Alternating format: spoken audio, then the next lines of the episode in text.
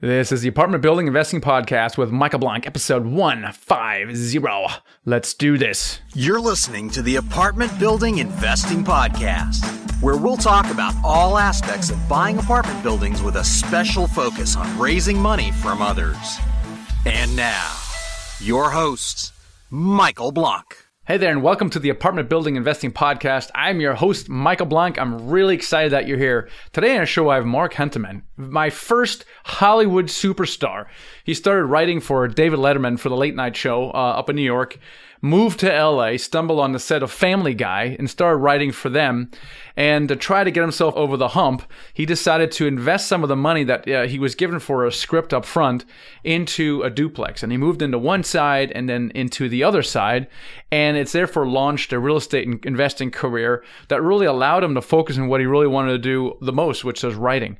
So he talks about his journey, about what, what he went through, and how he kind of house hacked it, and how he parlayed that into now over 180 units. And interestingly, all of them are in LA, within just a couple miles of where he lives. Fascinating story. Let's get right into the call here with Mark Hentemann. Here we go. Hey, Mark, welcome to the show. Thanks, Michael. I'm uh, excited to be here. Thanks for having me. Yeah, it's not every day that we get a Hollywood superstar here. You know, uh, executive director for Family Guy, nominated twice for a Primetime Emmy Award. But what's funny is in your Wikipedia entry, it says in kind of an aside, Mark, longtime real estate investor, which I thought was hysterical, and I want to talk to you about that. so yeah. let's let's wind the clock back a little bit.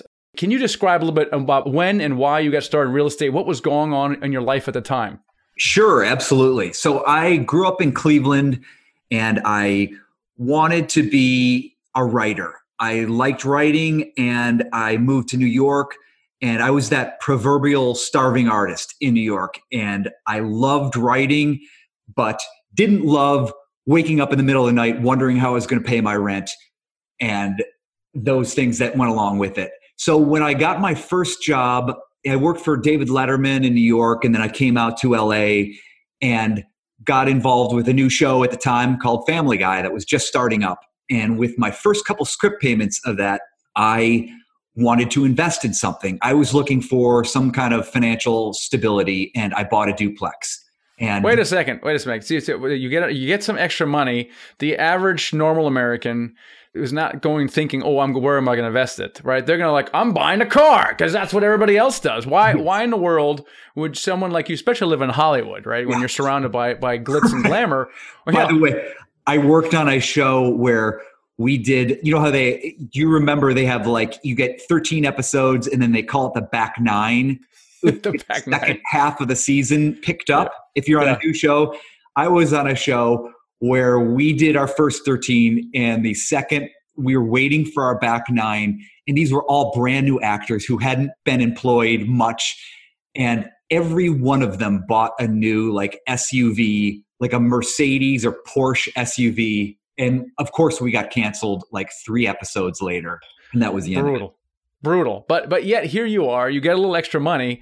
Your first thought apparently is, oh, well, let me. Where do I invest it? Why did you think that and not do what everybody else does, which is buy a fat car? I think I credit some of the traumatic experience of waking up in the middle of the night, like wondering how I was going to pay my rent. Like I needed some financial security. I loved the pursuit of the writing business and the entertainment business, but I didn't, you know, I didn't love that aspect of uh, the financial instability that came along with it. So as soon as I had some money, I wanted to find a way to get some financial security. That's very interesting, right? Because uh, meanwhile, everyone's driving the shiny SUV or whatever, and you're I don't know what were you driving at the time? I can't even remember. A Honda. not even if that, not yeah. not that, yeah, not that. Totally. So it seems to me very interesting, Mark, that you're the thought of financial instability was the number one factor in your mind at the time with regards to finances. Yes, and I, I, thought like i always was convinced that i was going to be out of work in six months at any given time. And maybe even now but i don't really care but is that essentially the path for the average you know writer or, or, or actor? Is that what you were seeing around you? A lot of instability? I think you know i was you know being from ohio i never knew anybody that had been successful in the entertainment business. I had no contacts out here so I didn't even think it was really plausible and realistic. So I was always waiting to be spit out of the industry. Like Ever, I always assumed like, yeah, within three months, I'm going to get spit out. Something's going to happen. It, the show's going to get canceled. Whatever. So that's pretty cool. So you, you got you got started writing for Family Guy. It sounds like they give you a bunch of a lump sum up front, so you had all this kind of this money laying around. Is that what happened? Yeah, well, you write a script and you get paid. I don't know, it's about twenty five thousand or something when you write a script. I think I read I wrote two of them, and you know I had come out to LA with nothing in terms of money and actually debt. I came out with my wife and we had some student loans we were still trying to pay off and when I got this $50,000, I met a broker and told her, like, I'm interested in buying an investment property. Don't show me any cute houses. Show me something rough around the edges. It has to be the best investment I have ever made for this to be worthwhile. And, you know, to her credit, I didn't really think I'd ever speak with her again. I just gave her my, this is my criteria, and I walked away. She called me a few weeks later and said, I found the property you need to buy, but it's got a catch. You need to become a landlord. And she showed me this rough duplex that happened to be in an area that I knew was rapidly improving. There was a lot of gentrification. It was right near this little village of coffee shops and restaurants that was really hot at the time. And I jumped in and I, I, got in a bidding war. Of course, it's LA. I think there was 14 other offers on the property. I was terrified. I didn't know how to value a property accurately, and so I was just flying by the seat of my pants on this roller coaster ride. And ultimately, I won the bid. I think the property was listed at 380,000. I think I opened my offer at 350 and I ended up getting the property at 435,000 when everyone else was out of the game. Wow, that makes you the smartest guy or the dumbest guy of the bunch. right. right. Yeah, who knew? I had no idea what I was doing. But I, I kind of recognized that this property could look great if it had a little TLC, if it was fixed up, the area was improving. But yeah, I was like, I would never do that again. I would never overpay that much but I did. That's funny, but it's funny in hindsight. A lot of us, especially entrepreneurs, we would never do that first, whatever we did ever again, knowing what we now know. so ignorance basically gets us into the game, which is perfect. That's exactly right. what it's there for. yep. So what happened with the duplex? Did it, did you lose your shirt or what happened? No, I so I jumped in, rolled up my sleeves, embraced becoming a landlord. For those who watch Family Guy, my first tenant was Mike Henry, who plays Cleveland and Herbert and Consuela and you know he was a good tenant to learn by. You know he he was a slob, a bit of a slob, and hound him. But I was we were buddies, and and it was fun. And then he had moved, and and I turned the unit a couple times, increased rents, got out of PMI after about a year and a half, and at the same time rates were going down. So I think I jumped from like a seven and a half percent to about a four and a half percent uh, with a refi. During this whole time, I was convinced I had probably made a big mistake with this. I was riding it. I couldn't tell if this was a good investment or not, but we were in the mid 2000s and I was benefiting from the appreciation that was happening everywhere during the mid 2000s. And in 2005, I sold the property and I had fixed it up. I had done a sort of a decent remodel to the rental unit next door, but the owner's unit, I kind of tricked out and really made it nice. And I had the help of a designer friend who does uh, kitchen remodels, and and we sold the property for that I had purchased for four hundred thirty-five thousand. I sold it for one point two seven million, and because you know I wasn't smart enough to take advantage of the what is it the three or four percent down that you could put with like a first time FHA loan. Yeah. I just did a standard ten percent but you know my down payment was $43000 and i had $800000 in profits at the end of it. And i had read books during uh, during the time that i owned this property and i had learned and i approached my accountant and i said hey can we take the primary residence tax credit on my unit and then do a 1031 exchange on the other unit? And they said yes you can. And so I paid no taxes on the gain no taxes ever on $500,000 of that 800,000 gain. And then the other 300,000 was 1031 exchanged, put all that money into new multifamily, into a 14 unit building and a six unit building. And I was hooked by that time. I was like, this is the greatest thing ever. Like, this has given me pretty rapid financial stability. I'm going to do this for the rest of my life. I was committed to doing that. That's amazing. When did you finally realize the power of real estate? Like when, when did it really start making a difference to your life? Like you said, you didn't really know if it was a good deal, but at one point did the light bulb go off? And it was probably before you sold that uh, duplex. I mean, what yeah. what made that light bulb go off? That hey, man, this is pretty amazing stuff. Yeah, you're right. I was kind of oblivious to whether this was a good investment or not, and often I was fretting over the broken dishwasher in the the next door neighbor's uh, unit you know, there was always these little repairs, these little headaches, and there were costs that were adding up. There were a couple hundred dollars. What I wasn't aware of is these great invisible forces that come with real estate. I was benefiting tremendously by natural appreciation just because I was riding a good market, but also, you know, the depreciation of the property, of the loan pay down that was happening off of my radar. I wasn't even aware of it and then also I had rental income. So there's these multiple forces that are part of real estate investment that are working in your favor. And I had never experienced that before. Like my whole life, I always felt like all those invisible forces were working against you you know right. anything you're not aware of and it's that's why in the stock market i find too is like yeah if you're not aware of it it's probably working against you. That's right. And here it's actually uh, not. Were you actually at one point making uh, money uh, on a cash flow basis on this thing or, or never really? Yes yeah and to answer the question about when i realized it was when i i refinanced. I got rid of pmi I went from I think a seven and a half to like a four. I think it was maybe four and three quarters loan, and that combination along with the fact that the next door unit had turned and I was able to increase the rents by about $250, I came away from that first refi, which was after about 18 months of owning it. Suddenly, all of my expenses were being paid. So the mortgage, the insurance, the taxes, and I think all the utilities on both sides of the duplex were being paid by the tenant. And this is a 3,000 square foot duplex that I was the owner of, and I was paying nothing. And I had come from a one bedroom apartment where I was paying $1,200 a month, and it was maybe 600 square feet. So I had this big property, and that's when it sort of dawned on me like, this is the greatest thing ever.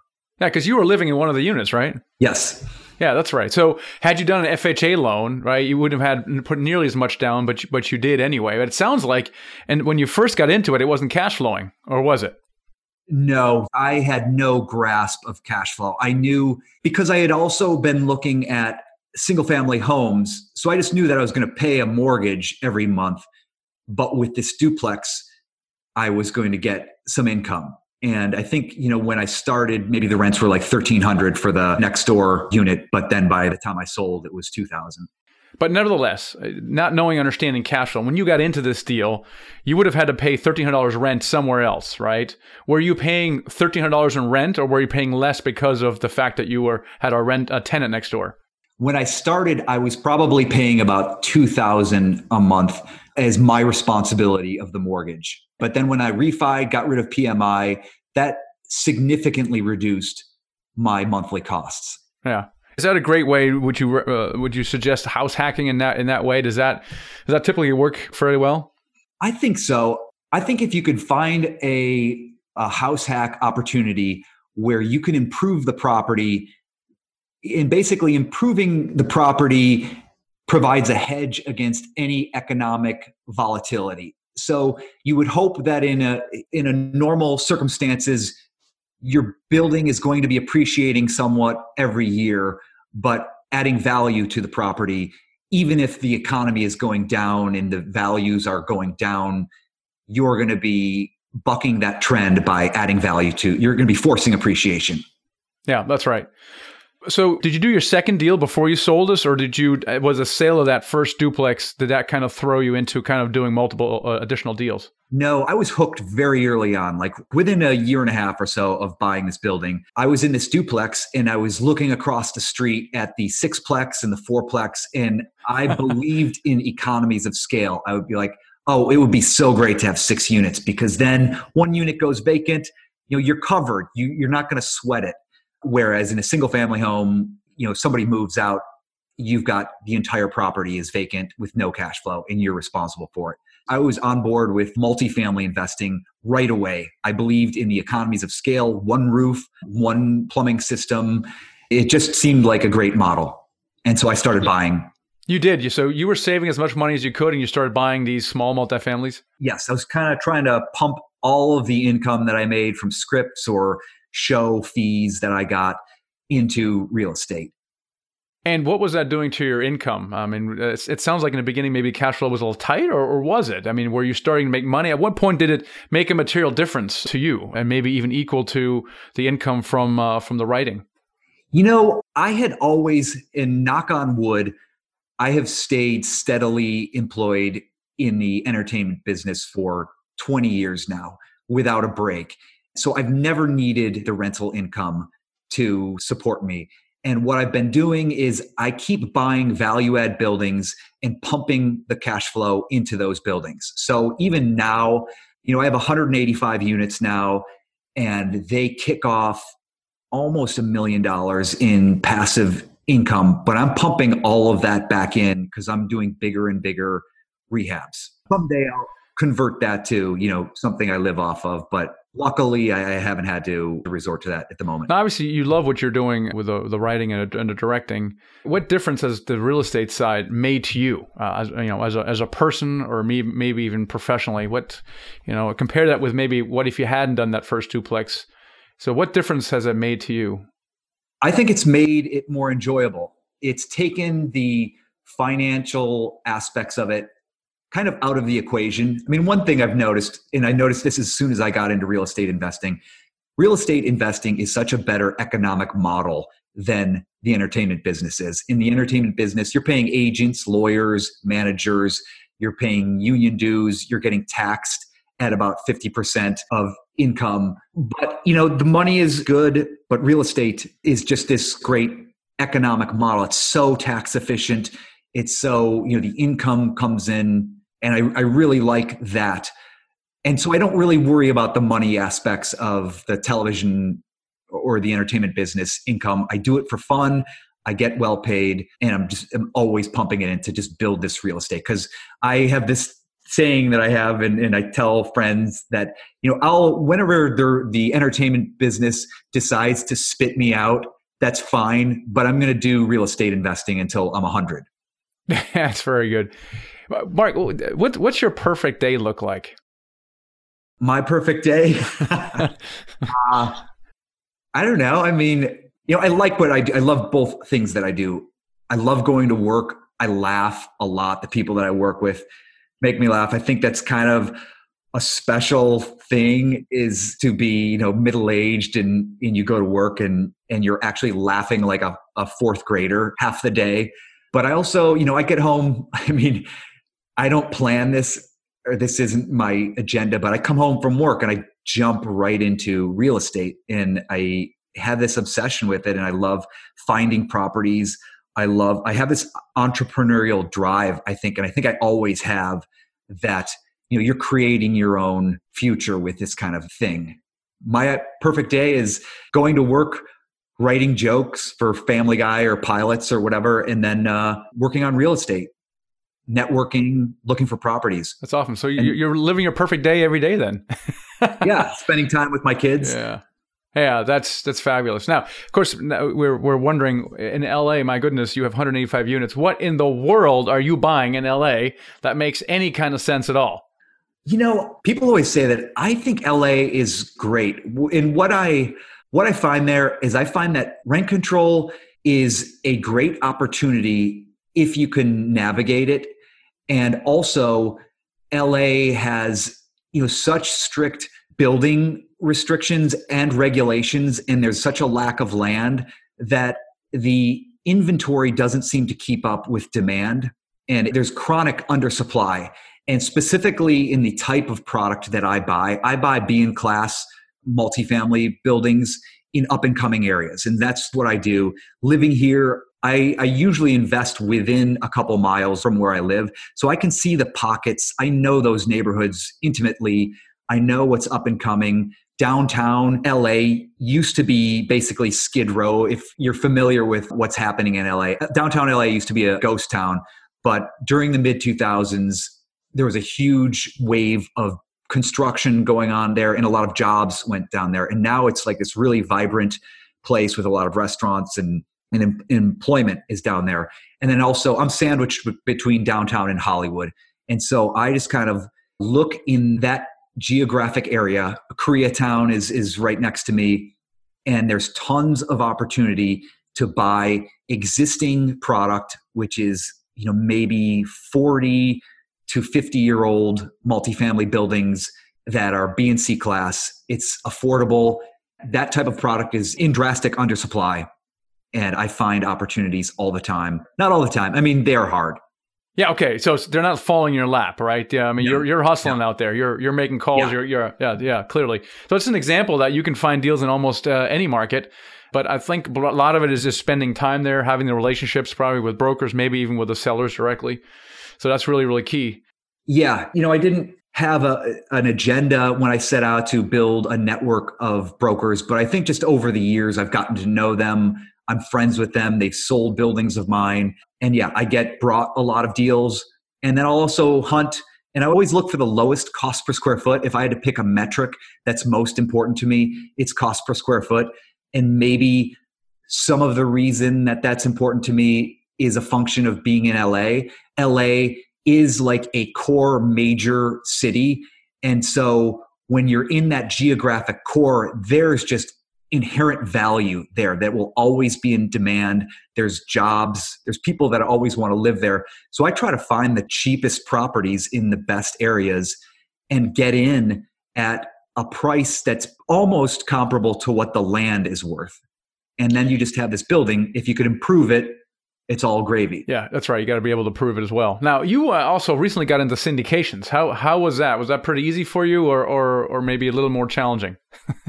yeah, you know, I'd had partnerships before, and I had basically I'd become an evangelist for real estate investing and brought some of my coworkers and colleagues into deals with me. But about a year ago, a little over a year ago, I was ready to slow down. I was like, all right, this market is very heated. I'm going to wait and, and, just sit on the sidelines. And I had bought, I think I had already bought maybe 45 units in early 2018. But a broker friend of mine who I've done a lot of business with, he came to me and he said, he said, I've got this opportunity. This seller is motivated. I know that he's motivated you should try for it. And so I looked, I had just purchased a 36 unit building in LA and it was expensive. I didn't have the funds. And so I was like, all right, I'm going to syndicate these. I know people that have been asking me to invest with me.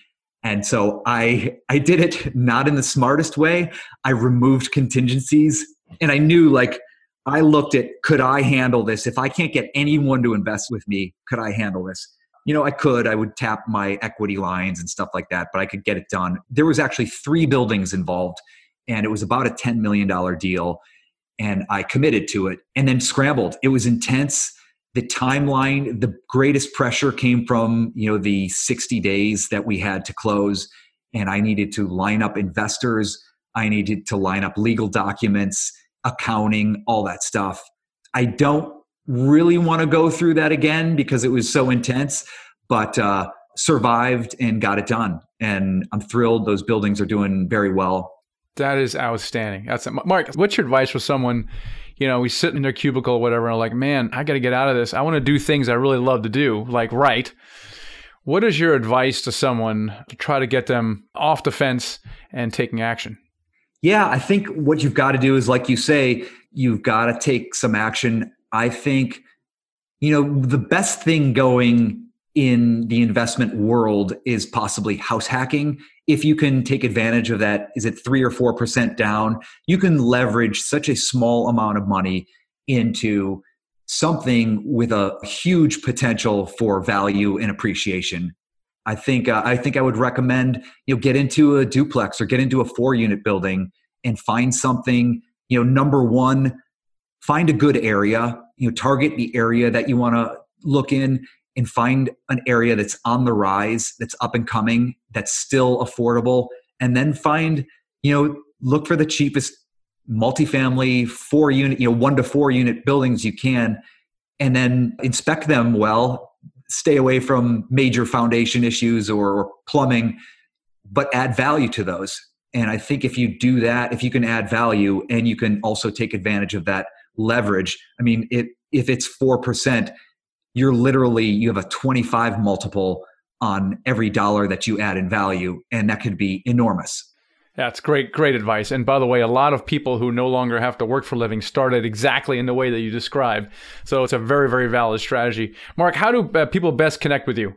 You can email me directly at my full name, Mark Hentemann at me.com. I also started a company called Quantum Capital uh, a couple years ago for all my real estate investing. We have a website, quantumcapitalinc.com, and you could reach me through there as well. Well, great. It sounds like you might not be done with syndication. So, Mark, thank you so much for coming on the show today. Thank you, Michael. It was a thrill to be involved. You know, there's a common theme a lot of entrepreneurs. If you ask them how they get started, they all talk about just doing it, not having it figured out. In fact, doing some arguably bad deals. And if I look back at my own history of, of the way I did things, the first house flip I did, the first restaurant I opened, you know, I would never just do those deals again. And there's a certain amount of ignorance that basically shields us from knowing the entire truth. because if we knew the entire truth, we would never do those deals. So ignorance is actually sometimes, in this case, bliss. I find, on the other hand, people who uh, suffer from analysis paralysis never get out of the gate because they feel like they need to be 100% ready before they jump in. It's like one of those things, you know, if, if you're father to be, how can you ever be ready for fatherhood? Like, honestly, you can't. I mean, you can read every book out there, you can attend classes, but at the end of the day, there's nothing, nothing you can do to prepare yourself for fatherhood. So what do you do? You just grin and bear it. You just get into it, figure it out, learn on the job. That's a pattern I see with a lot of entrepreneurs. So don't beat yourself up if you're not going to be 100% ready or if the time's not 100% right because it never is and you never will be. So really just do it. The second key takeaway, because I see this now as a pretty common pattern, is this house hacking idea. And a lot of people have done this. Keith Weinhold with Get Rich Education, Tyler Sheff, there's a couple other people in the recent past, uh, clearly here, Mark Hentemann as well. House hacking means that you basically buy a duplex or triplex or quad. You get into it for a first time home buying FHA loan that requires 3 to 4% down. You got to live in it for a year, which is fine. And just follow exactly what Mark talks about in the show. And that is how you get yourself into the game. Very, very powerful. Definitely consider it. Number two, don't wait to syndicate. Okay. Accelerate. Don't wait to syndicate, accelerate, do it now. Plenty of people on the show are doing great, have done great in multifamily without syndicating, but they all, by their own admission, know they could have accelerated their path by syndicating a lot more. And you can see by, by Mark's comments, though, it was pretty traumatizing. He created a company so he can syndicate more deals because he sees the power of the syndication. So don't wait to syndicate, accelerate. All right, guys. So it's one of those things where if you haven't done your first deal yet, there's really three things you need. And, and Mark talked about a lot of them. First of all, you need deal flow and you need money and you need a team around that. Now, we're going to talk about a team, but we're running out of time. But Mark feels very, very strongly about the team and that your performance as a team you can only do whatever your weakest link in the team can do. And so your team is super, super important. So if you haven't done your first deal yet, you don't have one or more of these elements in place. So it's really, really important that you have that. I was really encouraged today. We had a, a group call with some of our mentoring students. And what happens is we all kind of grow up in, you know, we take a seminar or mentoring program of some sort. And some people then, most people gravitate towards the syndication side of things, meaning that I'm finding the deal, I'm finding the money, I'm putting the management in place place. I'm managing the asset once it closes. But there's a good number who gravitate towards the money raising side of things. You still need the same amount of education. You still need the confidence. You still need to be able to explain multifamily to investors. But the point is this instead of you going out finding deals, you actually concentrate on raising money and you bring your investors into a syndication like for us or for others as well. And for that, you get general partner equity. It's a very, very powerful thing to do. So in our programs, we encourage all those things. Anything we can do to get you in your first deal, that's what we do. Especially if you're in one of our mentoring programs, we're looking, we're constantly looking for ways that you can get into general partnership equity. Because if you say you're a GP in a 545 unit, that is a snowball effect. It triggers the law of the first deal, gives you humongous confidence and credibility, allowing you to raise more money, find more deals, and things of that nature. So if you're interested in our mentoring program, we can really accelerate your timeline and uh, go kind of bigger faster. You can find out more at themichaelblank.com forward slash mentor and sign up uh, for one of our free strategy sessions and see if it's right for you. All right, guys, I hope you found that useful and you were inspired by Mark's story. If he can do it as a, as a starving artist, you should be able to do it as well. Great. Thanks so much. Catch you next episode. Thanks for listening to the Apartment Building Investing Podcast with Michael Blank. For more free podcasts, articles, and videos, go to themichaelblank.com. There, you can also download the free ebook, The Secret to Raising Money to Buy Your First Apartment Building. Till next time.